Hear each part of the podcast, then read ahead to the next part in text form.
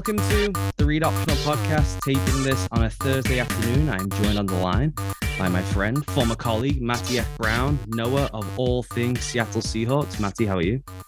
I'm very good, thank you. Very excited to link up with my former colleague again and uh, obviously talk, uh, hopefully, some smart things about football. I mean, I'm sure you can do a bit of that as well. So, Seattle, to me, honestly, I think it's one of the most fascinating organizations in the league. And I understand there's all kinds of stuff going on in the league right now that I should probably do shows about. There's Aaron Rodgers, there's there's madness, there's Jordan Love, there's the Chiefs run defense. I get all that. I do get all that. Um, and people can go find that wherever they want. I want to talk about the Seahawks for a whole bunch of reasons because what's happening with them, and we can get into what's happened with Russell Wilson, some actual specific to what they're doing to try and win games. But the thing that really interests me about them, which is why I wanted to get you on, and it's funny, one of the first ever guests in my lifetime now, almost 10 years hosting podcasts about nerdy NFL things, where I sent you the topic list and you were like, great topics. Let's do this. Let's go. Um, the thing that is so interesting with them is how Pete Carroll, who I just adore as, as a program builder, both in college and in the NFL, even with his his regular troops, these are all his guys. I know he went and got Waldron and different trees, trying to be, you know, he's trying to acquiesce to Russ a little bit. But it's like these are all my boys. We roll together. I, I know you guys want me to fire people. I, that's just not my style. They really have tried to evolve with the state of the league. They've been sick of getting whacked over the head by wide zone and bootlegs and all that. And they say every year they roll up, they rub their hands together, they say training camp, okay, let's go. Two deep split safety. Let's move a ton on defense. We're not static anymore. Forget the Legion of Boom. It's rotation city. We're gonna play with a bear front. We're gonna do all the things that you know. If Dave Aranda came to the NFL, we'd all write these cool pieces about the Dave Aranda defense, and everyone loves Dave Aranda and Vass and Cody Alexander and all these people gone podcast. Someone hired Dave Aranda in the NFL. Well, Pete Carroll, every year it turns up, he's like, let's try and run Dave Aranda's defense. And then we can dig piece by piece um, into some of the defensive stuff here. But it goes wrong, then it goes okay. Then he says, bleep that, let's go back to what we used to do. It's just, they're such a fascinating organization. They really want to move with the evolution of the sport. That's what I love about them, is they've really made a concerted effort to say, this is where the league's going let's go do that let's go be that. But then they always kind of default back to like ah but we're not so good at it so maybe let's just go and do what we've run for 25 years. Thank you. Like um, that's what an opening because i'm like you've actually watched what's happening. Because yeah. a lot of people like oh well seattle runs a lot of cover three. And on your point about pete carroll i think this is a fan base overall which is why you, you like Pete Carroll for the reasons you like him, and Seattle is exciting to you still. I think the fan base is absolutely like tired of it, the, the majority of the fan base. But what you've said, you've, you've actually watched. Everyone says, "Oh, Seattle just runs cover three, and and they don't do that anymore, um, especially this year. Um, and uh, uh, you know, it was a bit of a problem when me back in England, albeit being quite degenerate, could like tell you what exactly the play call was called on each play uh, for the Seahawks. Um, and it wasn't causing me much of a headache. Um, if I can do that, and there are materials out there which you know may or may not exist, um, which can help you identify that, um, then you bet your bottom dollar that um, other defensive, uh, uh, sorry, offensive minds around the league are able to do that as well. So they they have evolved, and I think you said how they do revert to type, and you know it is really funny because they'll they'll be like one week they'll be trying to be a bit more aggressive with how they're playing the coverage, you know, match quarters, which is something I was saying. Oh, I think they're going to be doing that in 2018. They ne- they never did, but I was like, why are you drafting Marquise Blair when he's not your like free? He's like a tweener. He's not a free mm-hmm. safety. He's not a strong safety. He ended up at nickel, but he he would he kind of had a skill set which was more like uh, what I, I termed a, weapon safety because that sounds really cool, right? What it did to me back in 2018. Now I look back on it and I'm like, oh my God. But it was more uh, uh, in, indicative of perhaps a move to more quarters concepts and, and the way the league was going. Turns out they didn't actually do that. They just ended up going back to you know what they'd known and now you know you kind of expect if it, if it doesn't work out you know then they'll suddenly just be like we're just going to drop into cover two um, and uh, you know landmark uh, and rally to the check down, and it will be very, very um, simple. But why it might not be like that is Jamal Adams and Quandre Diggs, because there's the safety pairing they have there is exactly what you'd need. They have, it seems, enough pieces to do that, and it also seems to suit their cornerback talent. But I, have rambled a lot, so I don't know where you want to take we, this. We, we, will get into the Jamal Adams of it all because I do want fans. So you you are essentially, certainly in my mind, the best Seahawks X and O's guys out there. I mean, you. This is the funny thing, by the way, about the Pete Carroll. Pete Carroll, one of the few guys in the NFL still where his college playbook leaked and I don't think he changed his vernacular in the entire time since the usually playbooks leak because either a practice squad player sells it to someone like yours truly, or and then you you keep it to trade it for something else, like a squirrel mm-hmm. gathering your acorns. And if you if someone needs mm-hmm. one, you're like, well, what have you got over there? Um, and you don't let anyone else see it, so you feel like you're on the in.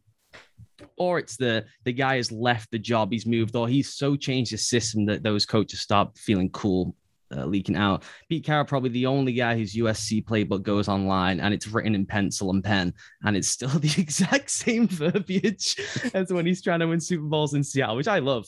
Um, they have tried to change now. Uh, we'll let's go through um, some of the stuff. We'll start. We'll start. Um, I think it's a new front first, right? Let's go front to back because I'm hmm. interested mm. in the front.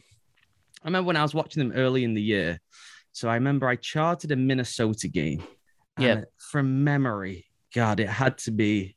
It was 50 plus snaps in what I'd call a bear front, not not the mm-hmm. old school bear, just a very loose definition of covering the three interior guys. And I think it was plus 50 snaps in the bear front out of 60 snaps total against the Vikings, yep.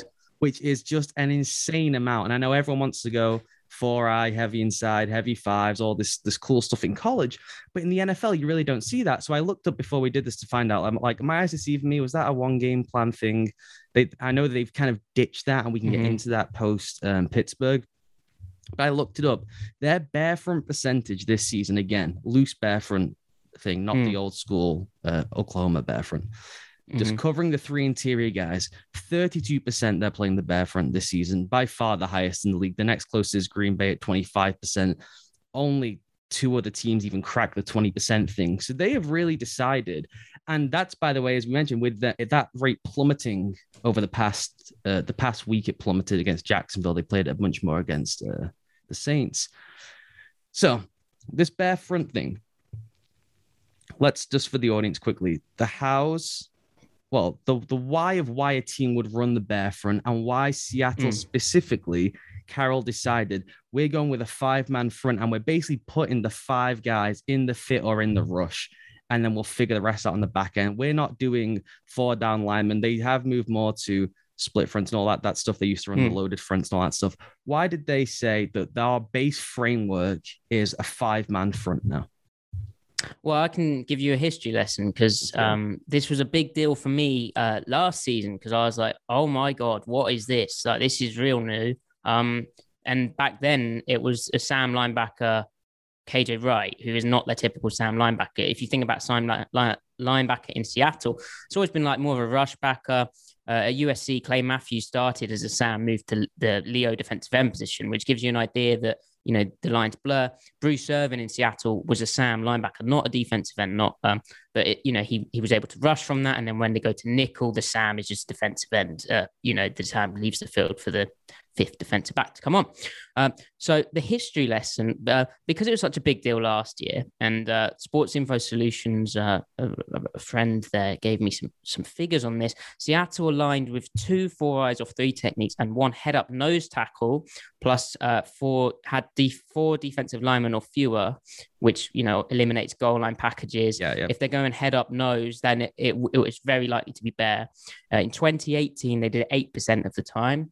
So that was when Norton first came in. He had uh, uh, uh, Barkevious Mingo. So he was trying to get that rush presence on the field. But he only did it 8% of the time. 2019, 4% of the time.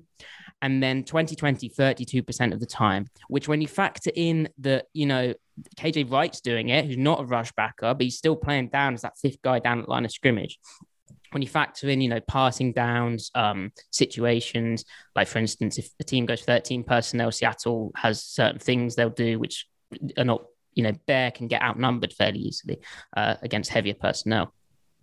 That's a lot. That's a real lot. So I, so the history lesson that I promised uh, I was working on a long form article which was going to drop, uh, and just as I was about to drop it, uh, they sort of started moving away from it. So I, have sort of held off on that. But a, a, a, little insight into that: the reason they started doing all of this back at USC was Vince Young. Um, Vince Young was this this well, you know Vince Young, um, but the Rose Bowl, uh, what happened where he just ran all over them, and if you go back to the end of that in classic Pete Carroll fashion, um, the the famous Vince Young play where he, he rushes over the, for the touchdown. Um, the play before Seattle called a, like a four three like fire zone where the backside end dropped off, and then the next play they did the exact same thing, and Texas they didn't change their play call. Just the players on the field. I think it was Young, the uh, the, the other Young, Selvin Young, uh, the, the running back. Um, he just improvised. He realized that the end was going to drop again,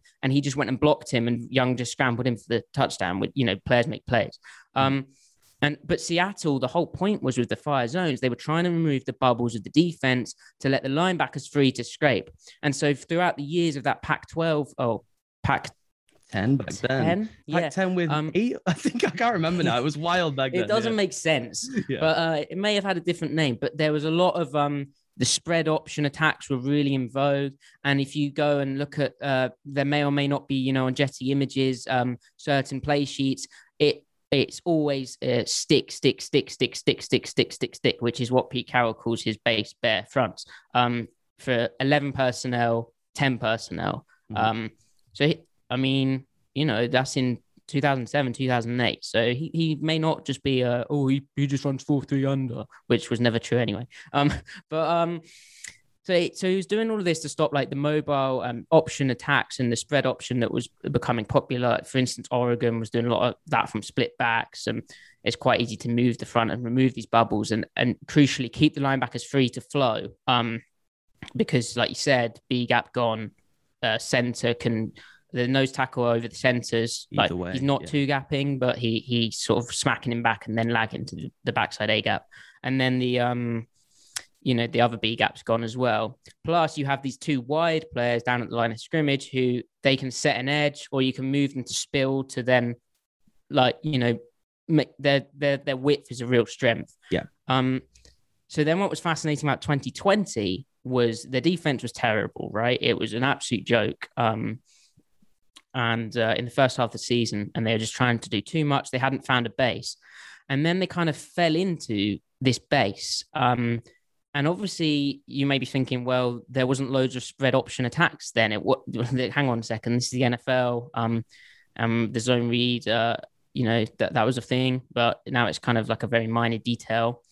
Um, although Seattle did use this front against the Kaepernicks and the Griffins of the world um, for the reasons I just said but they had real difficulty stopping um, play action bootlegs. Um, the wide zone offenses of Shanahan, McVay.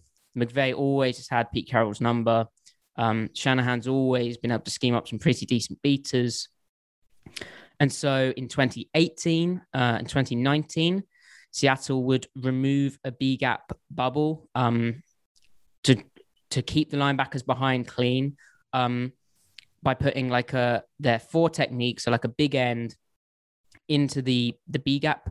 So that would enable the player responsible in the coverage for turning and running back with like the cro- intermediate crossing route.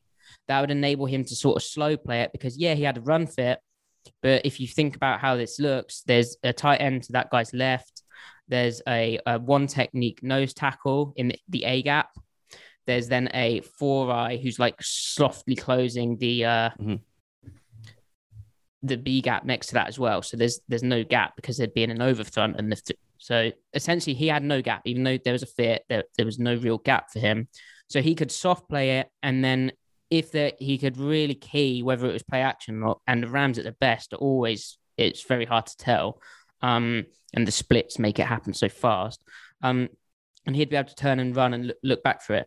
So these reduced overfronts they tried in 2018 and 2019 were somewhat successful. You think it was similar to what Fan, yeah, similar to how Fangio was doing all those like uh six two looks, you know, with the staggered hooks. Seattle was doing all that after. Yeah, sure they'd learned from him, but you know, it's copycat league. That that's um, you know, that that's what goes on. Um, so they were doing all that, but the, the problem was um weak side runs. Um, so the the four eye the big end in in like the inside shoulder of the tackle on the weak side would then have a Sam linebacker down, but then there was no one as the as like the hammer and the fit and the force defender.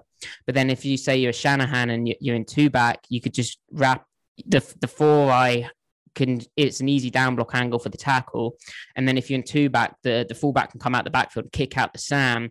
And then there's this linebacker who doesn't have a run fit, but he's inside leverage, like stacked on like almost the center, like the nose. Um, and he's looking for the weak hook. He's not an outside and defender. He's trying to figure it out. He's not fast fitting. Some guy comes around the corner. They do it at the snap. They motion at the snap. So you're like, what is happening? Where am I supposed to be? Bang, huge hole. Yeah, yeah. So so so Bear came in to do, to help this because rather than being a six-two, it's essentially looks like a a five-one or a five-three. Mm-hmm.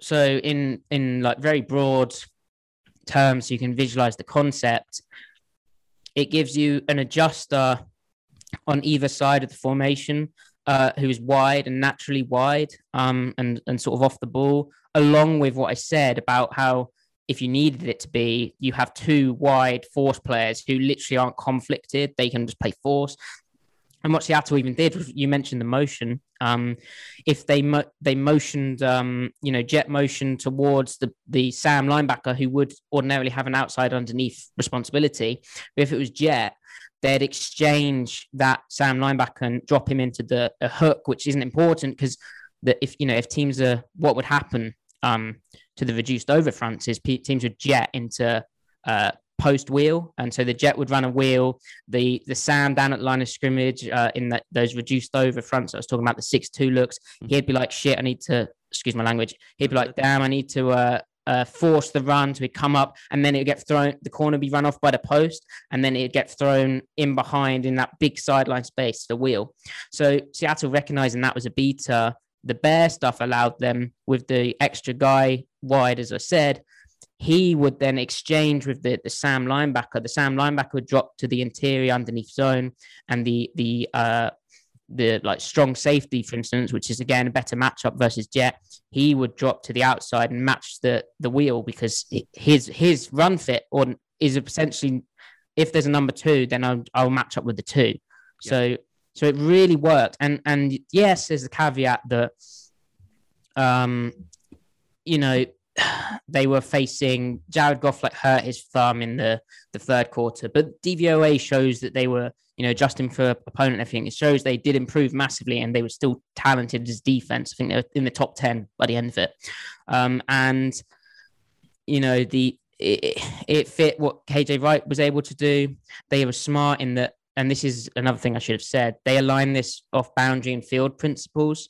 So in 2020, you'd if it was cover three, um, and this became a problem because I was able to notice it, so everyone else was obviously.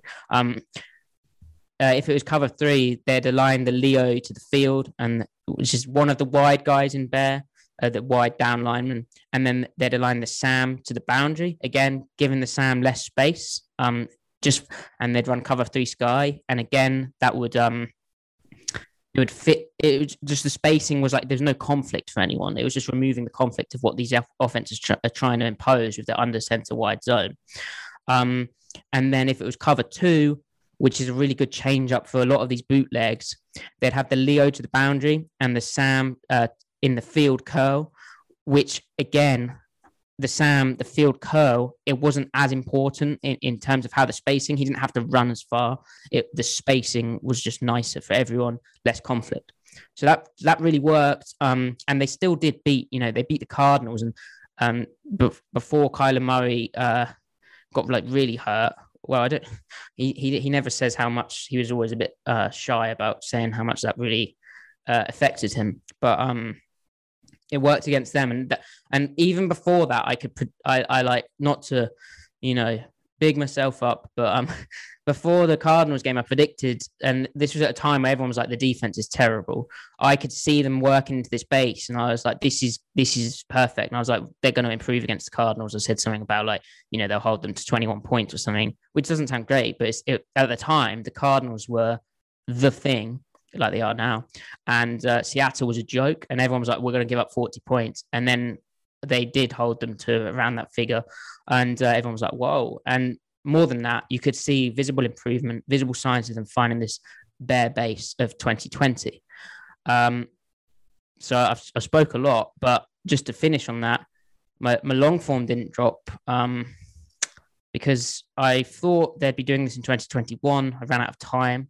Um, and then uh, they uh, they've sort of evolved again almost.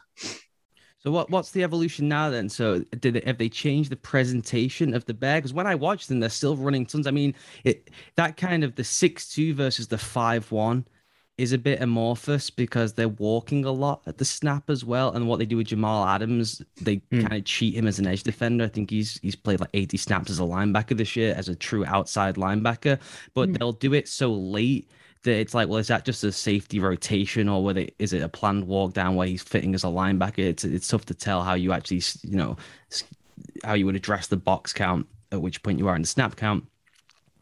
Why is the percentage still so high? And also, eh, I, I just feel like I mean, it all makes perfect sense. This is how I would coach football, and I'd get beat and I'd get sacked because mm-hmm. I would also be running this exact defense essentially, which I know sounds a bit daft, but I would be really multiple on the back end, and I would I would run. You can't run a three down, four eye, uh, tight front in the NFL. You'll get killed. The tackles mm. are too good, so you have to play with five. Then you got to decide are we five in the rush every down? Well, we're going to get killed by good quarterbacks then. So now we've got to be four in the rush as best we can, as often as we can. And now we're dropping someone I don't really want to drop in coverage unless I have KJ Wright, which they no longer have. So it's like it's it's it's just tough. So what has the evolution been this year then? Why was Bear so high early in the season? Why have they moved away from it slightly? Yet that rate 32% is still is still pretty damn high for the NFL. Yeah, I mean, I I'm glad you've done your research there because I should probably have done that. Um, I'd be interested to see how that's changed in the the recent weeks. Uh, I they're still in it. Uh, don't get me wrong. Um, I think they thought they could do it pretty much on every down. Um, beginning did. of the season. I don't know why. It's really and, strange. Um, it like I mean, I guess Norton sort of fell into this base where he's like, oh my God, we're finally playing good defense. So he was maybe like you know, well, let's just let's just fully embrace it. Um, and if you look at their edge rusher group, the like Darrell Taylor is uh slat a Sam slash Leo, and no one actually knew where he played. Like we didn't know. Um, it so like Pete Carroll's always run, and this is like very uh, repeated. So apologies, but he's always run a four three with three four principles or three four personnel. Sorry, um, and and the bear thing in 2020, that was pretty obvious. You could still see that it was a Sam, so it's still like a 4 3. But the, the personnel up front was very much 3 4. This year, uh, at the start, was the most 3 4 it ever looked because you had Taylor, who's like, well, he's kind of just. And okay, um, Carlos Dunlap's obviously a defensive, like wide defensive end. He's not an outside linebacker, but um, you had guys like Benson Mayowa, who started his career in Seattle as a Sam, then he was a defensive end, and then Carroll was talking about how he's working on this as a strong side linebacker again. So all off season, I'm like, oh my god, they're they're going absolutely mental with it. They're they're just they're fully going with it. And then uh, it didn't really work as well because well, one, I think you have to look at. I mean, I could work out what was going on again. Um, so other always teams a, could. Always a terrible sign. yeah, real bad, real bad. Um, and uh, and then you know they they they they cut Jarran Reed, um, which is is what it is, but uh, they don't have. So they have Al Woods, who's become Red Bryant. He's like this out, and Pete Carroll described him as not athletic. But if you look up like Al Woods' is testing numbers, oh my god, it's absolute like he is an apps. I think well, he has not, like I, he he said that out loud because I was, I was going to come on to Al Woods in a bit because he played eight snaps as the zero in week one. Then it went mm. like this. So this is him playing as the head up nose. Because I want to get onto this thing about how they've moved players along the front, which you were just kind of moving into there. Yeah, let's do it. They really, I mean, they do have everyone play every spot. They have the Hyder, Taylor, those are our sub rushers. They have to find 50 snaps of green for green for reasons that they've decided yep. on. Woods Ford plays right, left tackle. They move from everywhere. He plays 20 odd snaps as an end. Mhm. Al Woods, so he plays eight snaps in week one as the head up nose. Again, this is when they're playing the bear front constantly. Then he goes 38, 25, 23, 23. Then he goes down to two and one. Yeah. Plus, depending on down and distance, he'll kick to an end spot. So there's no way you, you, you're He- coming he- in. well, well, well. He. So the thing. Let's talk about how the front is. So I was, I was sort of saying about how it's like a three-four almost. Mhm. So Al Woods is now, and Pete Carroll said this himself. He's now Red Bryant, uh, and I think his comment about athleticism was just because he's big, where which is. Eh, misguided, but Pete must like uh, quick twitch guys. But Al Woods I'm has like almost he thir- means he means dip and rip pass rusher. Yeah, I think so because Al Woods has like almost 35 inch arms. Like what the f- like, and he is an abs. He's unplayable. Um, in uh, in a good way. Uh, they play him quite a bit as you've just said. Um, he's a, a really good big end. So he used to be a nose tackle. In his first stint in Seattle, he was a great nose tackle, but now he's become that kind of uh four eye. Uh, like four tech. Uh, Seattle calls this a five tech, but a, a lot of the time and in bear they'll line up as like on the inside shoulder of a tackle and so the bear and this was especially visible this year on the big end side the big end would play one and a half gaps. So they'd be responsible for the b gap but they want to lock out against the tackle and play it kind of like you know how the four eyes play in a tight front where if you can win to the c gap if the run bounces that way then you should probably do that. Um the linebacker behind is then kept clean by that action um, and, and how that all works. Whereas the three technique, which is the pure defensive tackle, which this year's been Poona Ford, they're more of a pure one gap player most of the time. They can get into a four eye depending on formation, but they're more of a one gap player where they just knock back the guard, uh, power step, rather than what the four eye is doing. And what I should have said, the four eye is mirror stepping with that tackle. So they're responsible for the B gap, but they mirror step with the offensive tackle. The nose tackle in Bear, he's a one and a half gapper. So he is sort of mirror stepping with the center and then knocking him back, winning to the backside A gap. So if you just, if what I said just made sense, two of the players down at the line of scrimmage were two, like almost two gapping. And then the three tech is one gapping and also the defensive end, if we're saying it's still 4 3, which so he's a one gapper as well. So it's if you remember all the conversation about under is how Pete Carroll's running hybrid fronts and Yeah, yeah. half of it's one gap and half of it's two gap. Well, now it, it came back to that with with how the front's constructed. Um, and so the the interior three, just to go back to the personnel, how it's constructed is Bryan Mone, who I can't believe the transformation. Um, he's eating right. I, I think it's fair to say. He uh, he came out of Michigan. He was too big. He's just too heavy, and he just looked terrible. Like his technique was awful. Um, and now he's like one of. I mean, I don't watch enough of other teams because I don't have time, but which is a sad reality. But he is absolutely astonishingly good as a nose tackle. Like really, really good. Um, as a shade or, or, or head up.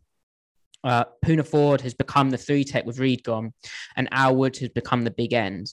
So their problem has been what do you do when one of those guys has to go off the field? With that's three of the four defensive line spots, whether they're playing bear or whether they're not playing bear. However, if they want to play bear, the four eye big ends type is um you know very important uh because of what I said, how it, it keeps the linebacker clean. It's sort of quasi two gapping, and then on the backside of runs, that really cannot get washed. Um, now the the guys behind um Woods in that position, you could put Poona Ford there, but then who are you putting three technique? They don't have anyone who's big bodied enough, really. So they have uh, Robert Nkemdiche and they have LJ Collier. Now LJ Collier got has got too light, um, and he just gets washed, and it, it, it's bad. It's a bad look. I don't want to. He's just not. I don't want to rag on him. I know you don't want to say it out loud. I'll say No, I've said it out loud before. Yeah, I've said it out loud before. So He's uh, not yeah, a he's player. he's not very good. That was not a good pick. I um I like Charles Omenihu. I don't know why they didn't draft him and why he fell to the fifth round, but that's the NFL, and I can think of a few reasons, but let's not talk about that. And um then they have yeah, so it's just those two. So Nkemdiche uh is like his technique's rough. Like uh he, he's very patchy, like he gets washed sometimes. Um, but it's hard not to get washed, right? Because they're not. Uh, well, Nkemdiche might be, but you're sort of looking for like the 290 pound, 285 pound range. Collier is too light for that. Oh, and then sorry, they have Kerry Hyder, but he was always envisioned as like the oh, I hate saying it, but to help people visualize the Michael Bennett, where in 2013 when Michael Bennett Michael Bennett came in uh, in nickel as a, as a three technique rusher uh, inside rusher, and that's what Hyder is, and he's the pass rush game caller um, because of his understanding of the defense, his leadership, because it's his selfless task. But he's not that early down guy, um, so they don't have like an extra uh, body, which means those it is, those guys. One of the issues I have with him up front, he he's the sub guy, right? He plays forty percent of the snaps, whatever it ends up being in the Mm. game. Uh, One of the things is the predictability, is they do kind of telegraph a lot of what they're going to do up front. Mm, Um, mm.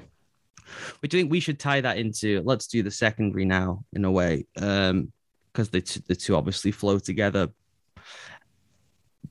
What they've tried to build, I think, so everything is about taking away that wide zone you mentioned. Spread to run teams and wide zone teams. They just want to pummel a B gap. Everything is in that direction. They're not, Yeah. not there. You cut it back to the C gap, the, the backside. So they said, okay, we'll just stick big bodies in there. Cool, great. We're all set. Mhm. Then you've got to worry about the play action, which you mentioned, the wheel and all that stuff. Now they've readdressed the front. The other thing that they, they've done, which everyone has done, is obviously back up into quarters. That's what everyone's doing to take away the deep overshot that you mentioned earlier. That's what everyone's looking for. That's how Jared Goff is still in the league because he hit so many of those deep overs. For Sean McVay, the Lions would convince themselves, ah, let's let's see what happens, man. Um, that will not happen uh, anymore. The other way to address that once you're in those two is just to move a ton because as Cody Alexander, literally as we were taping, just pointed this out, Cody Alexander of matchquarters.com. I think he just wrote a piece about it. I haven't had time to read it yet. The point is not just that you rotate and that is confusing, it's that you're rotating with a back turned. If these guys are going to turn their back to you and not run forward facing, quick glance, uh, play action stuff or RPO and read it or whatever, if they're going to turn you back, use it to your advantage. Make it look like one thing before the back's turn. Then when they re- readdress, then it's like, whoa, it wasn't what it looked like three seconds before before I turn my back. It's like they're giving you an opportunity of turning their back to the play. So Seattle, I've not checked the numbers recently. I, I looked at them in week five from uh, Next Gen Stats. They were rotating on 92% of their defensive snaps. There was some kind of movement in the secondary, whether that was walking Adams down. They've got the nickel lad whose name is really hard to pronounce, so forgive me, but he'll line up as slot corner, then kind of back away. Then maybe he'll move back up. They basically they just walk and move, and they do a whole ton of stuff. Um, against Jacksonville, they threw everything at Trevor Lawrence in the first like eight plays. They were like, hey, Mm. Trev, here's a three safety set with inverted Tampa two. The two wide guys are dropping out. This guy's rolling Yeah. to the, the, the high hole. It was like, whoa, here we go. So they are really trying to say if we're going to be static up front, and I know it's one goes, one drops out. They do do that stuff. I get that. But if we're going to have the five, we have to really move on the back end to buy time. I think that's what the, the, the idea was. Plus the fact that that is how you would draw up against all this wide zone and boot action stuff. Hmm. So what are you seeing in terms of that rotations and how does it look? Because I know they're also trying to hide the fact that they don't like their corners, or at least they didn't early in the season. So I don't even think it's about. I'm not saying you said this, but I don't even think it's about the five. I think it's the reasons you mentioned.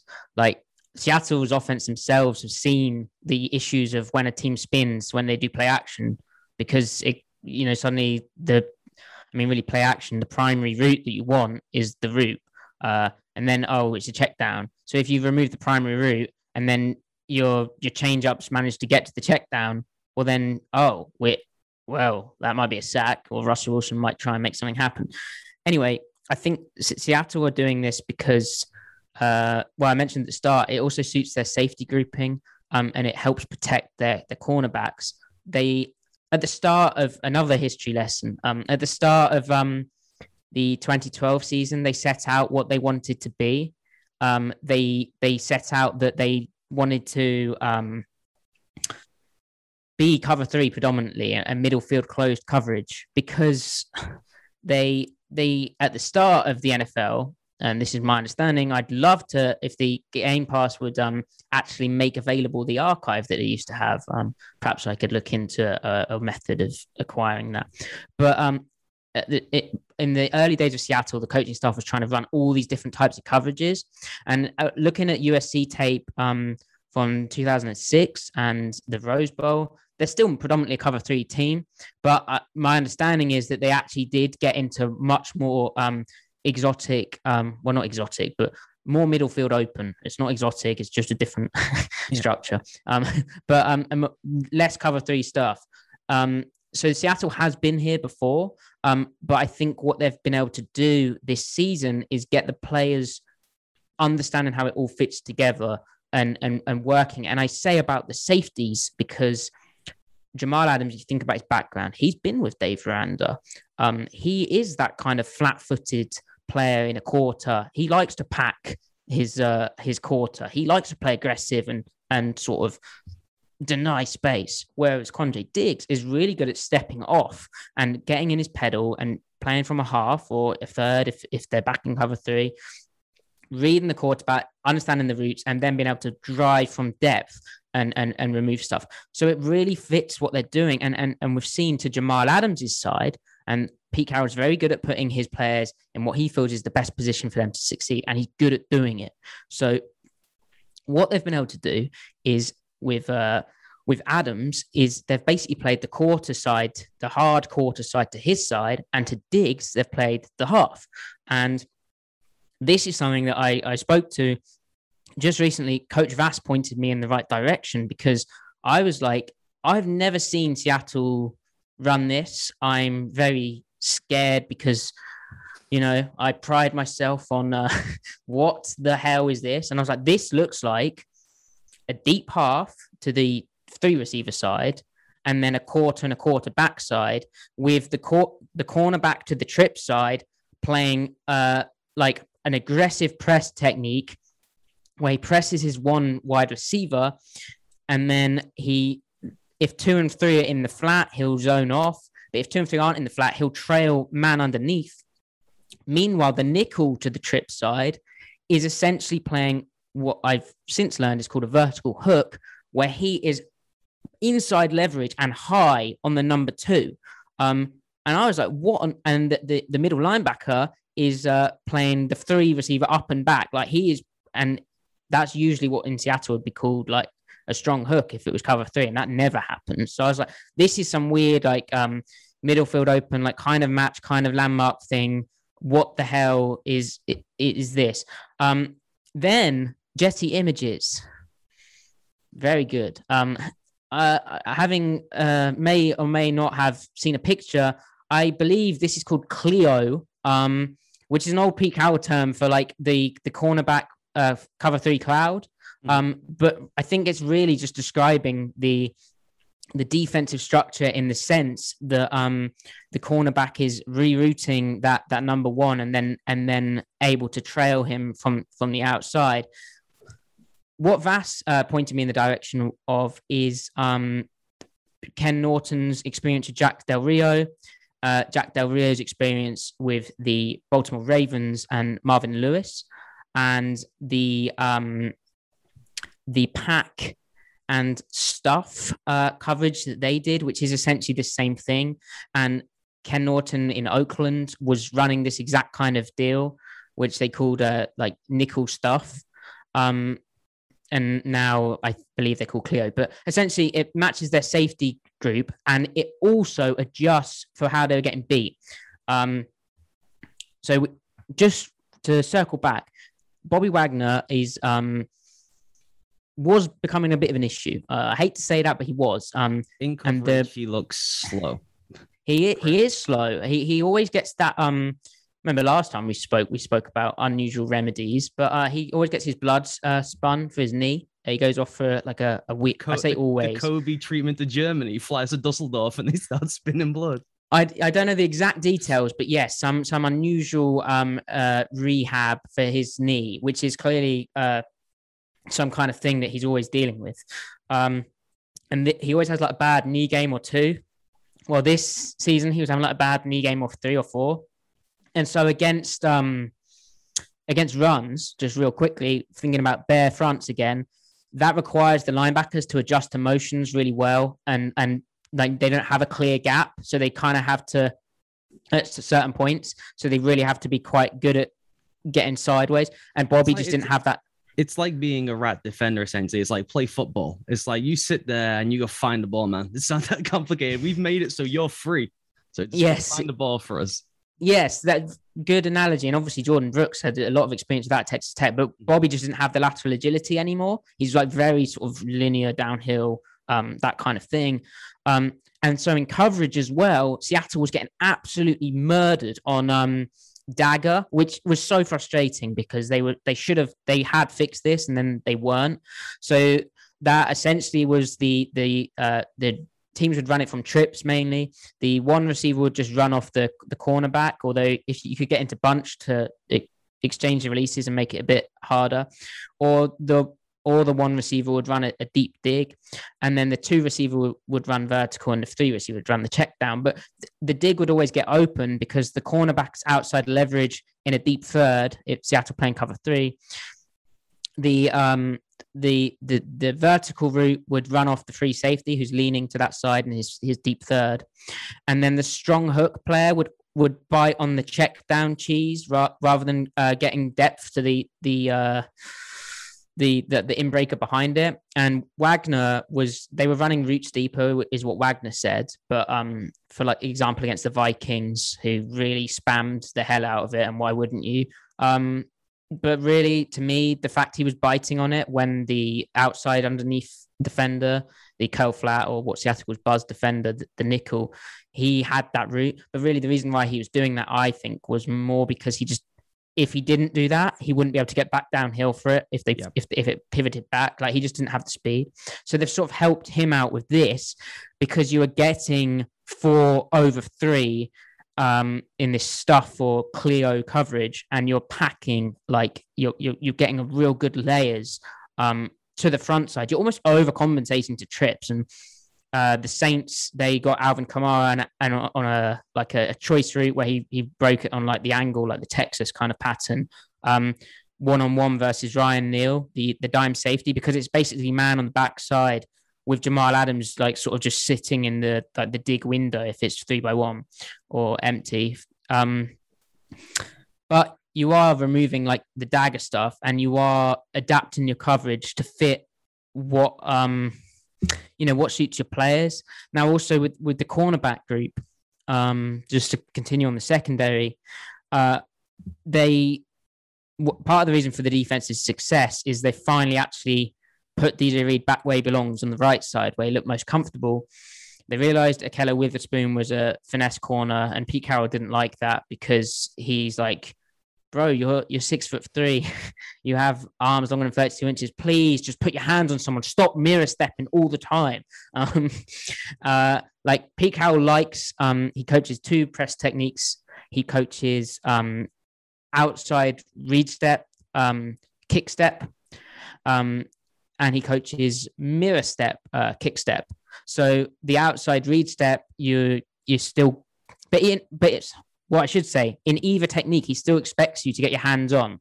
Now the mirror step technique, you are a bit less likely to because you're naturally giving a bit of ground at the line of scrimmage, not in a foot fast style, but you're just mirroring the steps, and it's better to step backwards slightly so that you don't lock your hips. And then you're taking a lot of the air out of the release by um, your your body positioning. But he still wants you to play two to one to none with the arms. And Ahkello just like his jam. This should be a stat jam connection rate, Jam but his his should jam, be a stat. I've uh, I've long lobbied for jam connection rate. his uh his jam connection rate was probably zero. Like I, didn't- I don't I never saw him He put just hands didn't someone. care. I mean, I don't- yeah, I- what, what makes what makes it funny is like I always think about this because me, both of you and I we both basically write about X's and O's. I think I my sometimes mine's more storytelling I think than with scheme shit thrown sprinkled on top. I always think like we almost do it like you know the the chalk the chalkboard type thing. I know you're excellent at analyzing kind of the flow the career of the players on Seattle.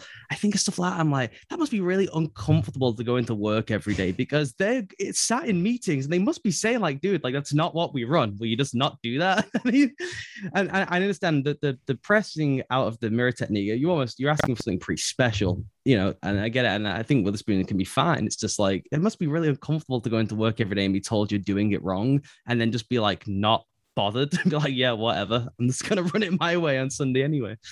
Um, so and and and the example of of that is, you know, DJ Reed. He's more of a mirror uh, mirror technique guy, but he still gets hands on people. And as they if they try and release through his core, he, he, he puts his hands out to stop them from separating and, and knocking him over, basically.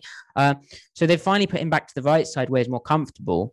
And then on the left side, they have um, Tre Brown out of Oklahoma, and they have um, Sidney Jones, and and like you don't really want those guys on an island all the time. You want to be able to change your coverage up, um, and it sort of suits their style to be able to play because essentially if you've got help over the top then you can play even more aggressive so seattle can play more press because what was happening and, and when the defense is at its worst is when the corners aren't comfortable playing enough press alignment. Now that could be a press bail. Like if you've got a slot, they'll press bail. They won't press. Um, or you know, it could just be if you're a single got a single receiver. But the the worst times for the defense are when both corners are off. So the way to get them playing press more comfortably is to give them more help over the top, mix up your coverages, do all that rotation stuff you spoke about as well. Um, and and this is this is I think what um you know, it's, it's partly learning from the league and and and you know how popular like match quarters is becoming. Um, but I think it's also like you know it's it's just uh it's just adapting to the personnel like uh that, that i'm about... gonna give him credit for and you mentioned there at the top that i mean when you go through that usc book i mean it is i know in that era like you go through the Saban ones and it's like literally a thousand pages. God knows how those poor young fellas who had to go to biology at two o'clock had to deal with the fact there's like 95 checks for seven cut. It's like, okay, I'm good. I'm gonna go hang out and mess up. um, like Pete had an insane amount of stuff. When when they were doing the you know, we come to the NFL, we're going to rotate, and then it's like, uh, we'll just be static. We're, we're going to play three and one and we'll mm. play three and one. We'll do the Rip Liz stuff because why not? Then it's like, ah, we don't even really need to do that because we're better than everyone because I've got five mm. Hall of Famers roaming around my defense. So we'll just play three or one, whatever. I think they got a really bad rap. I think this is who he who he's been. And now this is well trying to turn the roster over. The reason he would hire Ken Norton would be to run this stuff. He's not going to sit in a job interview and you know he could go and find any number of guys on his staff to run the stuff they ran during the Legion of Boom days. Well, the the the the thing with the the Legion of Boom is like Kam Chancellor was Kam Chancellor. Like the the play drawings, which may or may not exist, like they have it as like the too high structure of the rotation down. But Kam Chancellor is Kam Chancellor, so everyone knows he's likely to be the guy who's down, and everyone knows that Earl Thomas is the guy who's going to be who's up. There's a prototype now. That, that is where they started saying, "Fuck the rotation. What is the point?" because they yeah. knew this is self scout. It's like we may as well just get him down there right away because who are we kidding? It's like? So one thing I do want to say, ask you about quickly, just because I don't want to take too long and we got a ton more stuff to get to. Um, self scouting. So when they did this rotation of early in the season, I remember I was on the Mina Kimes show talking about this. Obviously, she's crazy Seattle fan and all that. Mm-hmm. And I remember she asked me about them doing all this rotation. like, it's funny because I feel like it's the right principle and they're not playing very well. They looked really confused. They had a ton of stuff. I think mm. they were playing with a hang technique. There was that stuff going around about they can't play bunch formations. And I'm watching it and I'm like, I don't think Jamal Adams quite understands the responsibility. I thought he was playing a hang technique. Or you've just described, I think he was actually playing something a bit different now that you've, you've told me exactly what they were doing out of that. But my point was, I'm watching it. I'm like, that is a really nice draw up setup. That's probably how you should play football in 2021 against the style of offenses they're seeing. But I don't think it's actually working. I don't think the players are in the right spots. I think they're almost confusing themselves. Mm. There shouldn't be this many open windows when you're trying to basically disguise coverage on every single snap. So how good are they? Like the one thing I've always admired about the Pats and Belichick is Belichick will say, and this is why it was always silly to judge them through the first four or five weeks. He's like, let's run everything to start with. Let's find out ourselves what we're good at. And he would just slowly hack it away as the season went along. He was not adding more and more stuff into the secondary as the season went along. He would add more and more stuff up front, new blitz pass because he got time to work with players. But in the secondary, it was hacking shit off. It's like, okay, we can't do that. Cool. Throw it out. Next week, throw that out. And by the playoffs, it'd be like, we run one and we won lurk, and that's it. Because our guys can't run anything this season. That, that's what he would do. How good are they at deciding this isn't working. Let's lob this stuff out. This isn't working. Let's throw this out. Because I know that they've done the thing before where Pete goes to the media and says, We're going back to the Seahawk way. We're throwing everything out. I know he's done that before. How good have they been this year with this stuff specifically, where they've really committed to it of saying that little piece, get rid of that. This against trips doesn't work. We're not playing this well against that bunch stuff. Get rid of that technique. Let's go with something else. Well, I think I think it's similar to the Belichick stuff. I mean, you, you mentioned this year, and I'll get to that. But last year's the evidence because they were throwing, they were just trying way too much at the start, or what I viewed as way too much, and then they just scaled it back into one of the most simple, like easy to like figure out things ever, and it worked. So this year, I think you're probably going to see similar, and they, I think the players are starting to understand how it all fits together. That the disguise elements, like they've always tried to disguise things, but it was always quite loose. Like, oh, this could be cover three sky, or it could be cover one, uh, where we're like down to the Y. Um, but that's not like it's pretty obvious if it's man or zone, especially in the NFL. When if they're going to pass, like they'll find out what coverage is if it's man or zone. But this is, um, I think, I think for me, it comes back to understanding who like how to use Jamal Adams. Um, not that they didn't, but he sort of came to the team in a in a like a truncated off season. Um, he had to learn the playbook. Um, he's a, a unique individual in in the sense that like I was watching a Dave Aranda um clinic. Uh, I, I wrote an article on this actually, and uh, he was like t- coaching Jamal Adams at LSU you realize the ball he's been playing ain't the ball you're you've been playing. And like basically he he was like this and uh, really you should just watch the clip because I, I put it in the article and i'm going to bastardize it and ruin it here. But he was saying how uh, jamal was like uh like almost a celebrity like a reality tv show kind of guy. And he'd like sort of nod at the back of the room sort of saying he understood stuff. And then he'd go out on the field and you'd be like hmm you didn't understand that, did you? But you feel you have to sort of be this like alpha leader where you always under you can't question, you always understand. Mm-hmm. So I found that really interesting from Adams perspective last year, and I think we've we've seen Seattle sort of try and understand him as a person like that, but also um, his skill set because he is a, a, versatile coverage safety, and they are letting him do more, more of those things. Um, and and and you know, it would be easy for them to be like, well, this is what worked with, um, you know, Kam. Jamal can play in the box. Um, he is a hitter. He's obviously not Kam Chancellor, like who's an absolute unicorn, but um, you know, he could match a match a seam in in cover three and also smack down like an offensive lineman, like like a like a the end basically. Um, but now they they're sort of understanding what Adams is and uh, and running a, a, bunch more stuff. And and and to, to that point, uh, I realize i have not really answered your question, but I'm sorry about that. we can go we can go back to it. But getting out of the bear front is because also to get Adams down at the line of scrimmage in that is quite difficult because um he sort of has to be that off ball kind of adjuster type player I talked about. And you can send him and like slant the end inside, but then teams sort of know that that's coming and teams are very good at playing that and it's always going to be from his side and it just gets a bit more obvious. But now that in the like more four down fronts um they can get into like reduced over and put Adams down in like what they call stone and send him. But also in these four down looks he can be uh like is he is he going to be that kind of like uh pack safety like that sort of quarter where he doesn't he's sort of just robbing um that kind of thing, like nailing down. Um, and uh, you know, he, he can walk down and then suddenly it's it's like, is he is he gonna come um on a blitz? It's uh yeah, but but but to circle back uh, to what you said, uh, I do think they'll they'll strip it back this season as well. I think that's already started.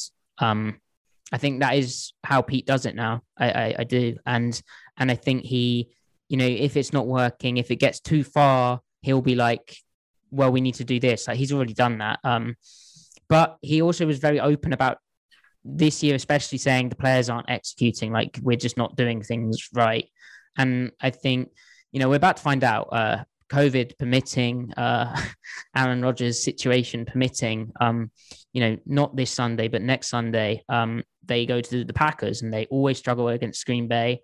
Um, they've been playing quite a lot of man and clear passing downs and really aggressive coverage, which is great um, against quarterbacks uh, and and receiving talent like uh, Jacksonville or New Orleans. But um, you can't really do that uh, like against Davante Adams um, if he's playing, um, and and all and all of that stuff. Um, and also, Winston and and Lawrence were like the perfect kind of remedy for this defense to get right because they're quarterbacks who they from the film I saw against Seattle, they're very kind in reading deep uh, and their deep route and then come into their check down. Um, yeah, Seattle was over the deep route, but you wait a moment longer and then the deep route becomes real hard to cover or a bit more problematic. And and you know the the stuff kind of Rodgers is going to wait for, the stuff Matthew yeah. Stafford's going to wait for in the rematch. Um, and will punish you on. Yeah, yeah, exactly. Yeah. And and the NFL's really hard. Like it's so hard to cover. like there's point. so much going on. It's so so really that is hard. a thing. that is a thing. But um I want to get into the Jamal Adams bit all let's do this because this is hmm. the big discussion. You have everyone, you have Greg to say he's a linebacker who's a bad one, right? So I'm watching Jamal Adams for us to tape this, and I'm like, okay, I'm really going to focus in. I don't know anything of your thoughts about him. I did not go and pre-read to find out, oh, what does Matty think, and we'll angle the conversation that way. I know there's this big debate about was the trade worth it, all that stuff. I'm watching him, and I'm thinking he is not as good as he should be. That's my initial takeaway. I watch against the Jags, and the way they've structured this thing asks him when they get into that bear and he sneaks in as kind of the second guy. It's 5 1, and they sneak him in as the last guy. And he's essentially playing, as Cosell said in that piece, he's a weak side backer, essentially. The Jags run three times, lead stretch, well, not lead stretch, sorry, weak stretch. They run away mm. from the Y. And the guy gets washed out the C gap twice, and it's actually it's a big play the the, the ball is bounced back. Hmm. The, sorry. Yeah, I know what you're talking about. Yeah, yeah. It's weak stretch and it's come back. The, the, the, the second first down of the game, I think, is one. Basically, he tries to peek inside. He gets cut out from the uh, whoever the, the tight end is, 80 something. Mm. And I'm watching it and I'm thinking, like, I think he's better in coverage than he's given credit for. I think putting him in, as you mentioned, in the two deep sets has been a real help. They do this weird thing with him when he's the deep guy. When they when he stays deep and Diggs isn't deep, they have that great sequence where, if, where the Quandre Diggs interception, like mm. two plays before that interception, they roll it the other way. Yeah. So um, so um, God, what's his name? Adams is the deep guy, and Diggs goes down, and they put Adams like 28 yards off the line of scrimmage. It is bizarre. And then when they do it the other way, when Diggs is the deep guy, it's like a regular, like you go at 12 to 15 yards, no worries, mate. And then he gets a, a an interception from center field. So even in their coaching, I'm like, I think they think he's good. I think they coach around him stylistically quite a bit. I'm not sure if this is necessarily all they would run if they were fully invested in him being the kind of difference maker they thought he would be. Only three pressures on the year. He's he, his blitz rate is so erratic, like whether he's coming, whether he's not. It's like a game plan specific thing, which is fine and good. And it's a nice weapon to have in your arsenal. But I, I just feel like they're compromised when I watch them. Like they're not quite sure how to use him. They know they have to because what was it, two first round picks? It's a crazy sum they gave up for the guy. It's bonkers for a matchup safety. It's it's a bit weird. Um, so that's my long ramble.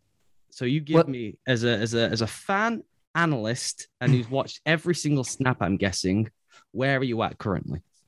Well, we can. Uh, the values a whole separate thing, and I yes. just it comes across like I'm a massive Adams fan, and like the you know reply guys on Twitter and the you know accounts that have been muted uh, uh, uh, you know they, they have me down as like Pete Carroll's son and uh, which is, would be nice. I mean I'm not opposed to that. And uh Wouldn't he Jamal be staff then? Doesn't he have like five sons on exactly. the staff or something? well exactly. That's what we're getting to. A bit of nepotism. Nothing wrong with that.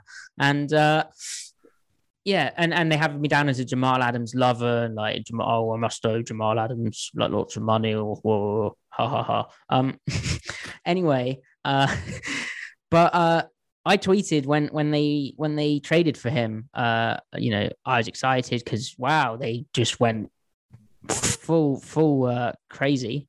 Um, and it kind of spoke to that how they'd misdrafted and like not got the safety play out of their safeties that they wanted. Um, and he was a massive difference maker that year because of his sacks. Like, and they needed that because at the time they didn't have a, a pass rush. Like, they hadn't got Carlos Dunlap, Mhm. so they they and so they sort of killed two birds kind of with one stone. Um, but I I tweeted out that Jamal Adams um he suits the Seahawks better than the Seahawks suit Jamal Adams. Um, that now is less true, I think, because of how they're using him. Uh, on that, on that, um, on that washed run, like that is kind of on him, right? But that's also the beta of Bear because the the the running outside zone, but it's more like 15 14 or 95 94 Yeah. where you're aiming for like the inside of of the the the running backs aiming for like the inside of the offensive tackle and then looking to cut back. And you've got a tight end there or you've got a pair of tight ends there. So you're getting real nice wash.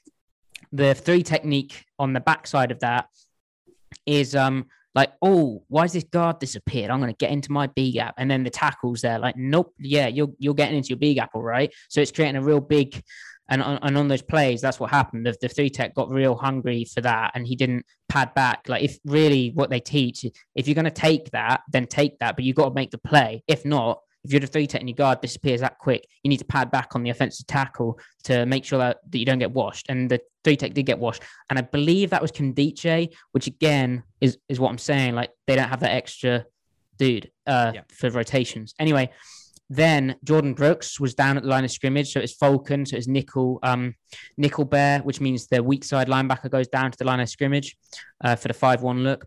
He played the the pass because he read high hat because the tight end gave him a hi hat, and he ended up going straight for the. He was like too far upfield, so he just went for the bootleg. He's right to play the bootleg, but he needs to still be in the D gap. If there's a tight end there, you know he's the D gap player. Yep. So Adams plays it aggressive, but that's because he's the three techs played aggressive, so he, had- he you know the spacing's off. So it's not like for me that's not just um that really it was more on Brooks uh, and more on the three tech now and run fit to like require like a discipline and a patience and and um Seattle occasionally that that doesn't get there.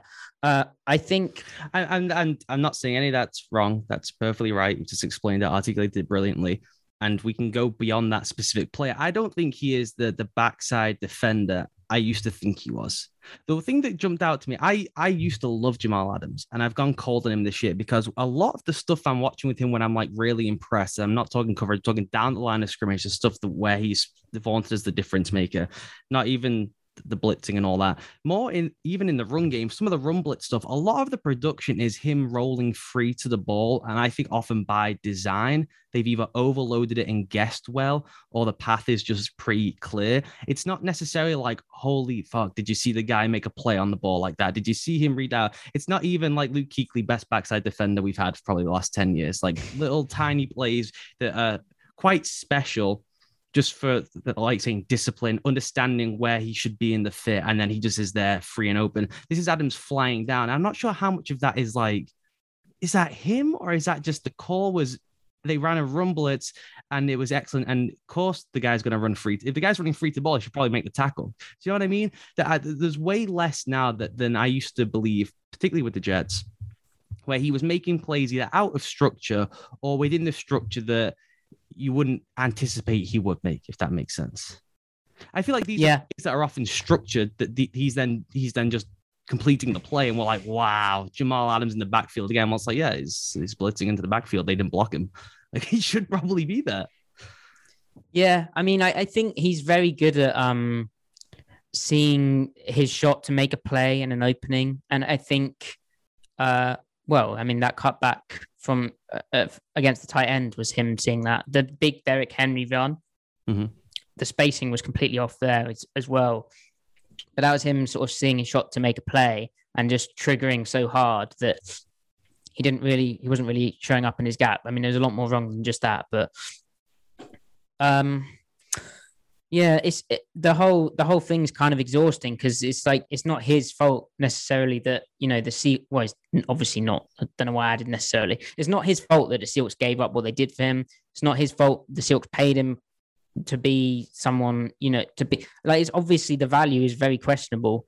Then there's also the factor that the Seahawks have no one, they had no one to pay. Like Yeah. the, their drafting I'm, been I'm so not. poor. I'm not even asked about the value. Let's ditch the value. Okay, what it is. let's- Everyone, everyone gets overtraded. Let's So- just go purely as the player. Okay. So I, I want to talk about his um his coverage as well. Yeah, he his like his I need to go back and watch his Jets like cover one stuff because there was he always had good figures like matching up with tight ends, right? Um, he's like so like lacking in confidence. Like he gave up a he doesn't trust. It's almost like he doesn't trust what he's seeing. Like at the at the break point, like he just needs to go, and so he like against the Rams, he gave up a touchdown on a on a like uh, I think it was a corner route down in the end zone. He was at the goal line, and his cut was just so slow. And it was after that weird um that weird underthrow to uh DeSean Jackson, Mhm. um where Adams was in um well Seattle was in uh, man match middle field open.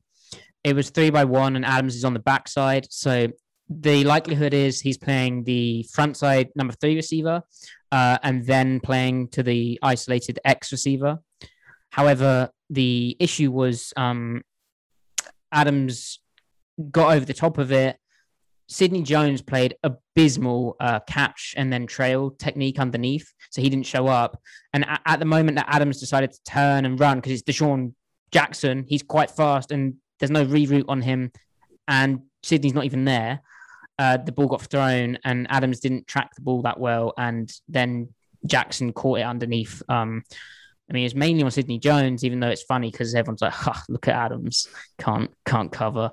Um, but um, that that kind of play, I think, led to his lack of confidence in in on the next play, uh, where he beat got beat in man to man, and his his man coverage, he just doesn't like seem to to trust um what he's seeing, but he's also so he's like so desperate to make something happen in coverage that I think it um like it, he just sort of needs to wait for it to happen. Like it's just going to happen when it happens. Like he in pressure coverage, he's so aggressive. Like uh, when he expects the ball to be out. Yeah. So like it, so he he knows what route he's got. It's a really good processing. Then he's like, bang, I'm jumping this. Like bang, I'm I'm I'm um coming. Uh, I'm attacking the, the space and denying the space of the man. But the the pressure's not like quite there yet. So then that, that could cause issues down the line. I, I actually I think he's played um this season he's just played like a a, a really good safety. But um and and what they're doing, I, th- I think, you know, against the Jags, there was two plays that he you know, he was he got underneath as the ball was coming out and the, to that route, but it got tipped. And I was like, this that was almost an inception. But then there's also stuff where he reads it well and he just can't catch the ball. Like he does, he doesn't have the confidence in the moment to make the decision that, hey, I'm gonna, I'm gonna. I mean, look at me. I'm not an NFL player, but he doesn't have the confidence to, you know, track the ball in, watch it in, and play the ball. He sort of just bullets at it and throws himself at it. Um, I don't know. I guess what I'm saying is. I, th- I don't. I think the Seahawks. Def- the Seahawks obviously think he's a good player in a front office perspective, but I do think the coaches do too. And I, I do think his best football in Seattle is still to come. Um, maybe not in a sack production thing. And I think what also hurts him is he's a safety, so like you don't see him. Um, and if you're not seeing Jamal Adams, then you're like, well, why is he why is he not getting loads of sacks? Why is he not running through? Um, if you look at their front They, have almost moved to a plays not players defense on the back end. That that's kind of, and you obviously need good players. The that's to me why you wouldn't be showing up in a way where, like on the broadcast, people be losing their mind. Is because if you're trying to disguise something, the hope is that the ball don't need to go their way then, because Well, s- s- somewhat, but then the it's still accommodating for the players because they're still letting Adams be like more of a robber and like inverted almost with the corner, Yes. and Diggs is still more the, the deep guy. So they ha- they have accommodated for players in that sense. Um, but yeah, they're they're definitely they are definitely looking for plays. Uh, i- with the disguise elements, I, I don't, I don't really know what to say. Like I I think they're a lot better with him. like I don't. I, I, you know, I don't grade. Uh, I don't grade individual performances each week. I don't have time to do that. Uh, but he, he hasn't. Like, would you like more imp- impact? Yes, but then also, I don't know if I think just the position is reliant upon and, and how Seattle's structuring everything is reliant upon one the ball being thrown his way, and or you know the run being in his gap. Um, yeah, I'm just rambling. It's, No, uh, it's something I, I'm thought with- about a lot. I, I, my thing is, I loved him, and now I've gone. Like I said, I've cooled on him. I think he's a good player, and then that, that, what then happens is you have to fall into the trap of the value what they gave up, which is almost relevant in, in itself. Now it's happened. Got to move on.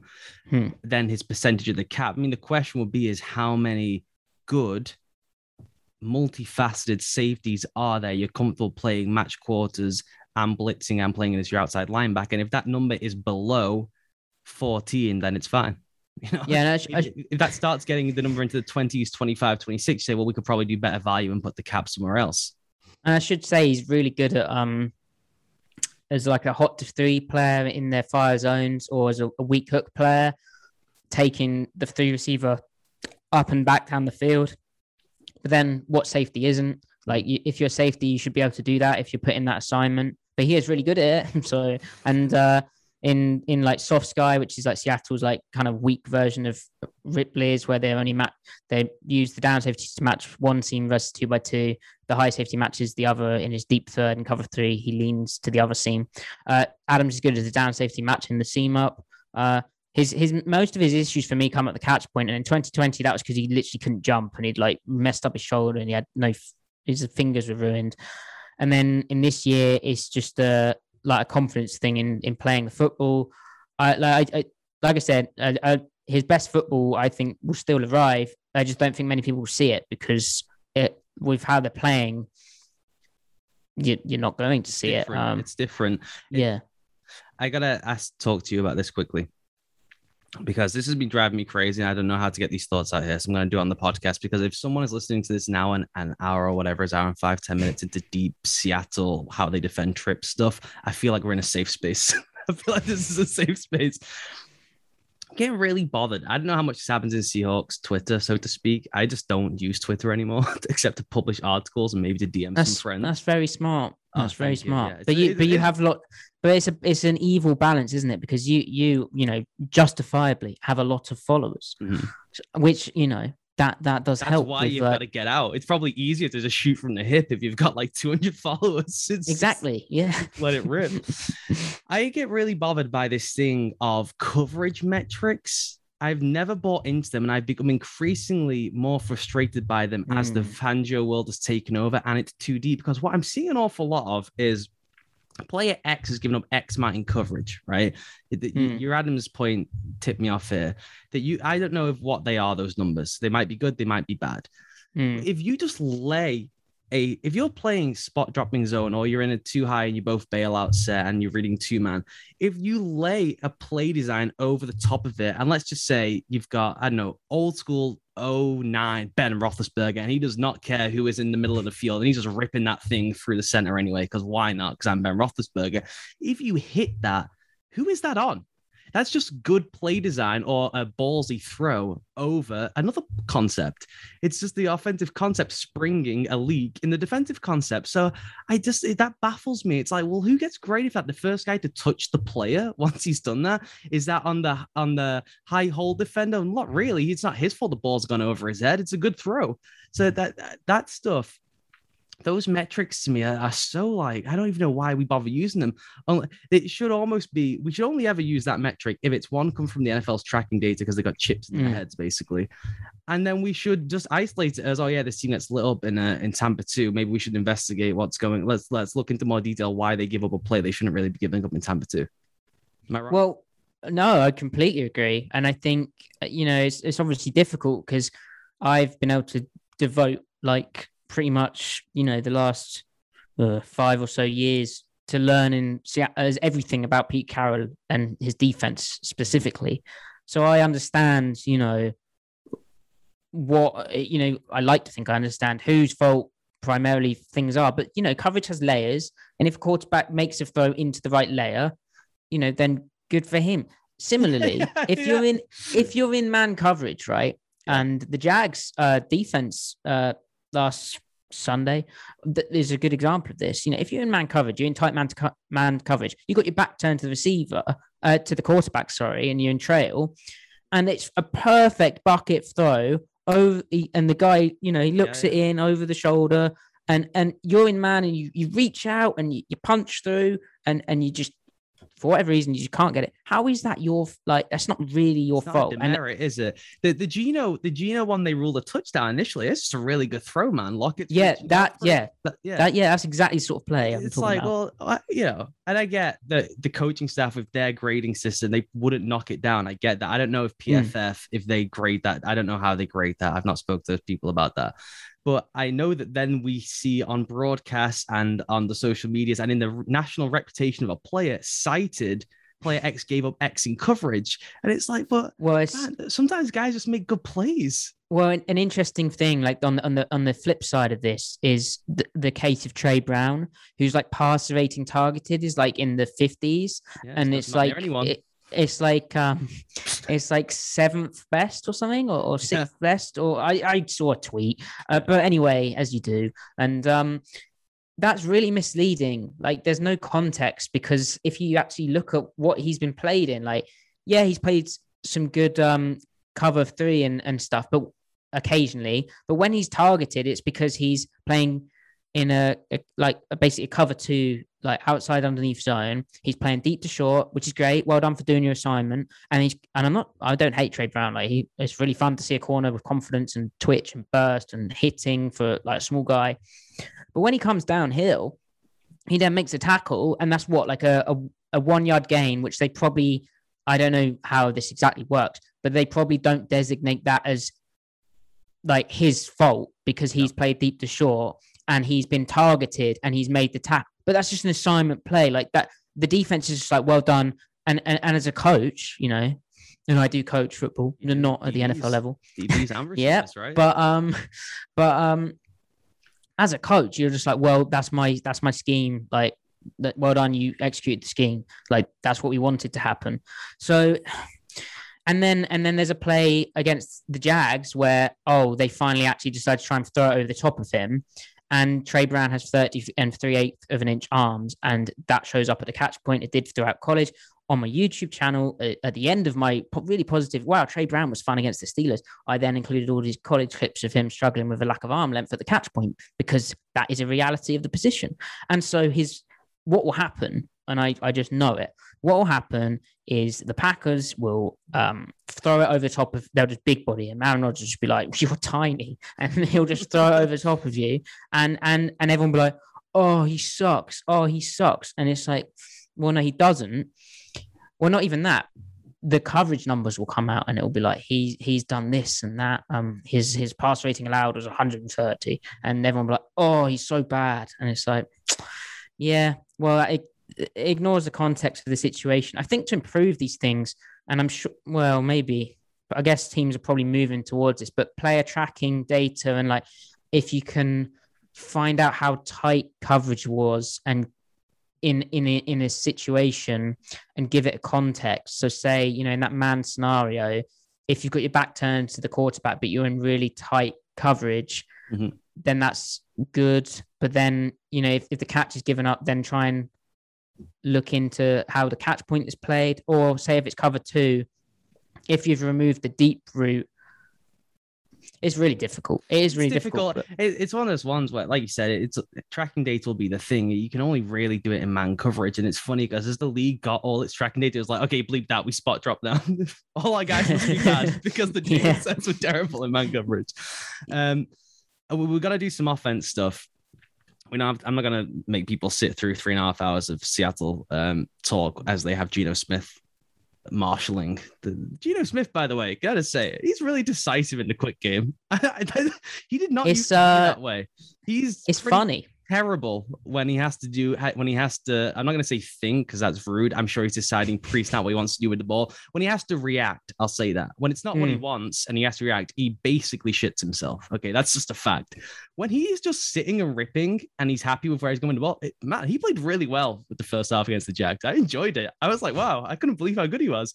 Um, so I, I had a bunch of uh, offensive questions for you. What I think we'll do is when when Russ returns, if if Russ returns, he's gonna return, right? He got the uh, pin out of his finger and he's Nice. throwing. It's crazy. so it's like how I mean, we have, uh, yeah, I, I, I was googling like stem cell um fingers treatments. Not suggesting that's what's happened. No, no, no. I'm sure. Well, Russell Wilson did thank his um prayer. So Uh, and his healing water probably isn't. Does he? yeah, well, yeah, recovery water probably yeah. doesn't help, does it? Oh, does help. Sorry. Yeah. So um, yeah, don't say it doesn't. Get sued. No, it's sorry. help. Yeah. Um, So we will circle back for some of the the deeper tissue stuff I wanted to talk about with them. We can we can circle back maybe if there's a playoff run in there. What what I think we'll do quickly, just for listeners going over how until Russ does return, is is how they've adjusted with Geno offensively, and if you want to bring in some of the other Shane Waldron stuff, because what they've run essentially was some Shane stuff, still Russ's stuff. With Shane ripping out some of the stuff that Russ did well, I don't know how that compromise happened. I don't know who that's on. We'll never know. They'll never tell us because those guys aren't on the um the best with the truth, except when Pete let stuff slip almost by mistake Mm. in press conferences. Um, so I don't know. Is like did the, the stuff that was successful, he Wilson didn't like, so he dumped, and no one told him, but that stuff's good. What stuff are you talking about, like specifically? Uh, screen game stuff that's Hmm. vanished, right? You've written about that a bunch. Well, they just suck. They just they can't block a screen. It's so funny because this this off season, everyone's like, um, sorry to interrupt, but eh, this go off season, everyone's like, um, oh, creative offensive coordinator, not Brian Schottenheimer, evil Shotty, yeah. not uh, not him who, who runs the ball like his dad. That's all he does. Not true. Um, let's get creative. Most pre-snap motion, bootlegs. Wow, we've never done this before. Uh, oh, that everyone's talking about tempo. That's so exciting. And the screen game will finally be good, and they'll target tight ends.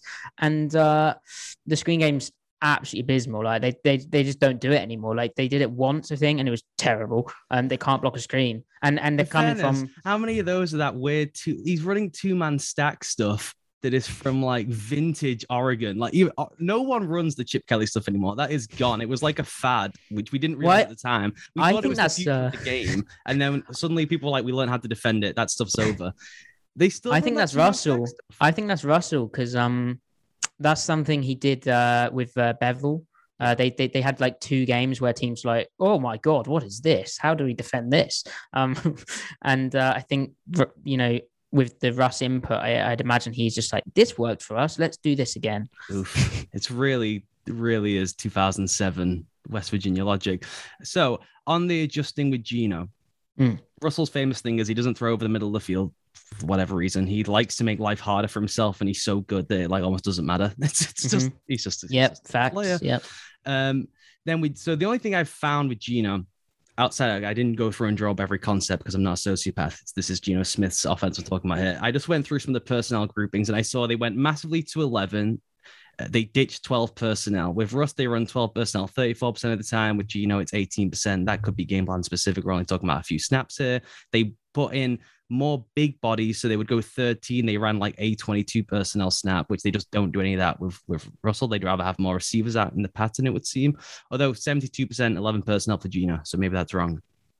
What what should we take away from what this is now the Waldron offense, right? It Has to be. There's no way Geno Smith gets input on the offense. So has there been anything that's different that they've run with Geno? They weren't running with Russ that we could see leak back over into when he's back.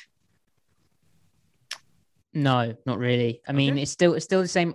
The, the the real difference is how do you get Geno Smith going, right? Like how do you make him get into a, a comfort level? So against the Steelers, what they tried to do is um in a in a hostile atmosphere is come out in spreads uh concept football, um, like what he did at West Virginia but then it's the problem of how are we going to run the ball effectively from those looks? The the uh the kind of patrick mahomes geno smith they have a shared issue. Um and this is actually a driving issue for seattle. Um this was the problem with Shotty last year. Like they could not run the ball when they needed to effectively.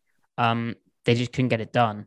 Um and so with Geno, just sticking with that, um, is he's very he's very like you said he's very good at um pulling the trigger in, in quick game and getting into a comfort level and so they i think they have enough quick game stuff again the the language is uh, of the offense. I understand J- Getty images is very um similar to what they had with Bevell, and so it is like an ambitious blend with with Waldron of like old stuff with his stuff, and and what works for Russell. But for Geno, like you'd expect them to like, for instance, get going stuff over the middle, like play action strike, or I, I'm not sure what it's called in Seattle exactly, but essentially quick play action and then bang to like a, a 15 yard in breaking dig, which uh, you know sucks up the linebackers bang. And Russell hesitated hitting that in the preseason.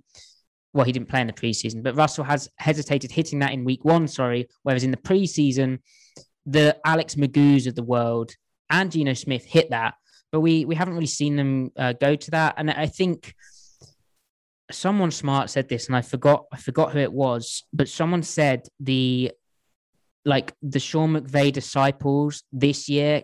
This was before the season. They're going to have like a real bad time because the league has started to figure out what they were trying to do, what they do. Like even you know Seattle's defense, we spoke about for ages, they sort of figured that out. So the while McVay's of the world can adapt with Stafford, like the Waldrons, who are like in their first year as an NFL play caller, they are a bit behind and they're sort of like, why isn't this working? Why are they so good at playing this play action concept, which has always worked? This isn't fair. Um, so that's the funny thing with McVay is basically ditched the McVay offense. He's like, exactly, no, I, yeah, I exactly. Matt, he's like, I ran now because I had Jared Goff. Now I got Matt Stafford. I just go in the gun, we go empty, and I have a great time. I just stand on the sideline saying, "Go ahead, Matt." You just throw the ball down the field.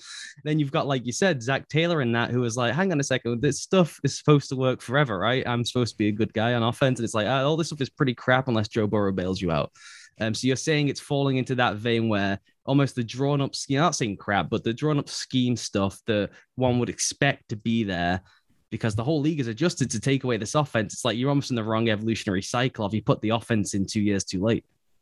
Yeah. But but then again, it's still there's still like a heavy element of Seattle. And I think um, and that's not like let's not get all conspiracy theory here. Like Pete Carroll likes touchdowns. He's not going to meddle and break his offense. Yeah, he likes to run the ball, but with Geno Smith against the Jags, they were passed on 50% of the first downs. So they passed they passed a lot. And it, yeah, it was working. Yeah, it wasn't raining and windy like it was the, the previous week. Um, and when I say 50% of the first downs, I'm including things with a penalty, which wouldn't have shown up in the box score. Yeah. Um, so you know, the, the it's all exhausting talking about this uh, as well, a bit like the Adams thing, because it's like, you know, there's there's so much fatigue amongst the fan base, and people are lost in their priors about, um, you know, well, fire Pete Carroll, he hates Russell Wilson. They just want to run the ball all the time, and it's not true. Like it's really not true. Um, and and I think the Jags game they were really helped out because the stuff that hadn't been there for Geno, like the clear one on one, the clear one on one throw to Tyler Lockett and DK Metcalf. That was there because they played man. Like I, I was, I watched before. Like I, I don't really have time to do this usually, but I watched um Urban Meyer's press conference and they were like, Hey Urban, what have you done in the bye week? He's like, We worked on playing more zone coverage. So I'm like, Oh, well, that that could be interesting. Like, because bad zone coverage is really bad. And also, um, you know, are they actually going to be able to play like too high and take away DK and Tyler somewhat just by assignment, like the best teams do for, against Seattle. Uh, the Saints were absolutely vicious in, and Tom Brady learned this, but in how they play like trail into a safety versus your best guy. And, you know, we spoke about spinning off play action, like changing their structure. And poor old Geno, like that worked. That wasn't very fun for him. But then the Jags, they're just like, yeah, we're just gonna play man to man, bang. and then Geno's just like, oh, this is so nice. Like, I can I can do this. So and and so then like, you know, they they hit Lockett on that deep crossing route and they hit and they had Metcalf crossing the other way and the free safeties in a bind and smart teams will like nail that safety down or they'll play Tampa 2 invert to that um which actually works against that concept. Um they'll do different things to to make that not they'll peel the cornerback off. Um and have the safety take the other thing. They'll do they'll do all sorts of things. The Jags just played man to man with the free safety just as a pole player, like middle field post player, and just get left it there. So like Geno was really helped by that, and so really what the Jags game spoke to me of more than anything was Waldron's Waldron didn't have to do much for G, like anything he called worked apart from the run game, which didn't really because a variety of reasons, but it, it wasn't it wasn't um as effective as they'd like, which down the line is a bit concerning because if we revisit the issues, like if you know Russell Wilson coming back, um, uh, teams are going to take away Metcalf and Lockett. They haven't had um the Eskridge, um, who was like drafted to be their their kind of like fly sweep jet motion guy, um, and also like I, I go back to another reason that the Waldron stuff is a, a, difficult blend. It's not just Wilson as a quarterback. It's not just having Geno Smith, who's a backup quarterback, but you have um, Metcalf, who's not his skill set is not typically Rams. Like, and then you have Lockett, who is like that would be a nice fit, but there's only Lockett, right? Um, it's not like if you think about the Rams when they had uh, Cooper Kupp, uh, Robert Woods, and uh, Brandin Cooks, and they have all these sort of uh, they're not the same players, obviously, but they can run the same routes quite well, and they can sort of plug and play, and you can move them all into different spots and do the same thing. Well, Lockett spoke about in the offseason how Seattle was going to be doing that, but ultimately the skill set stuff is a thing. Um, they have Gerald Everett as a tight end, and honestly, like heading into the season, they had on offense pretty much everything you could have hoped for. Um, weapons wise, like there was enough you you thought um for the offense to be good and not have that issue of what happens when they play uh you know too high or, or what happens when they really pay attention to Lockett and, and Metcalf. Um but yeah, so, but the Geno thing there hasn't been much of a difference other than emphasizing the spread quick game concepts and then the battle of trying to get that to work with a, a run game which is predominantly designed to be under center and that's kind of, in a weird way, that's similar to Russ because Russ prefers shotgun to under center, uh, unless he's under center deep bombs. And so the the yeah, it's kind of like a, a disagreement with like, oh, oh, how much gun are we? How much under center are we? Uh, Geno under center is not really going to do much as, as a passer unless there's a one-on-one shot left by the Jaguars, which is obvious and really nice. All right, May, we're going to leave it there because next time we're going to come back. I'm going to talk about unbalanced lines and some of the stuff they do in the run game that I enjoy that then they ditch. Mm. Why they do that. Um, okay, uh, we're going to leave it there. Matty F. Brown, we can find you at Seahawk Maven. That's where you do your writing. I would encourage you yep. to go and have a binge read because, as I've said this with when people come on from specific teams before, I mean, I imagine if you're this far and you're a Seahawks fan anyway, perhaps not the Seahawks do so much stuff, and particularly because of this evolution we discussed, it can cross over to any team. That's what's so interesting about them. One, they set the tone for the last decade of the league, so everyone copied their stuff, and it obviously spread throughout the league with DCs. And then they were like, "Hold on, we need to go and do what everyone else is doing." So go read Matty's stuff because it's the most informative thing you'll find, and it will have crossover stuff for whatever team uh, you follow. Uh, and we will circle back when Russ returns to talk about the Russ Cook and all the classic that that saga. We can have a history lesson on the Russ Cook saga. I can't wait for that. Matty, thank you for doing this. Thanks very much for having me. Uh, keep up the good work and the podcast and all, all of your good stuff. I, I'm very much enjoy it. Good to talk again.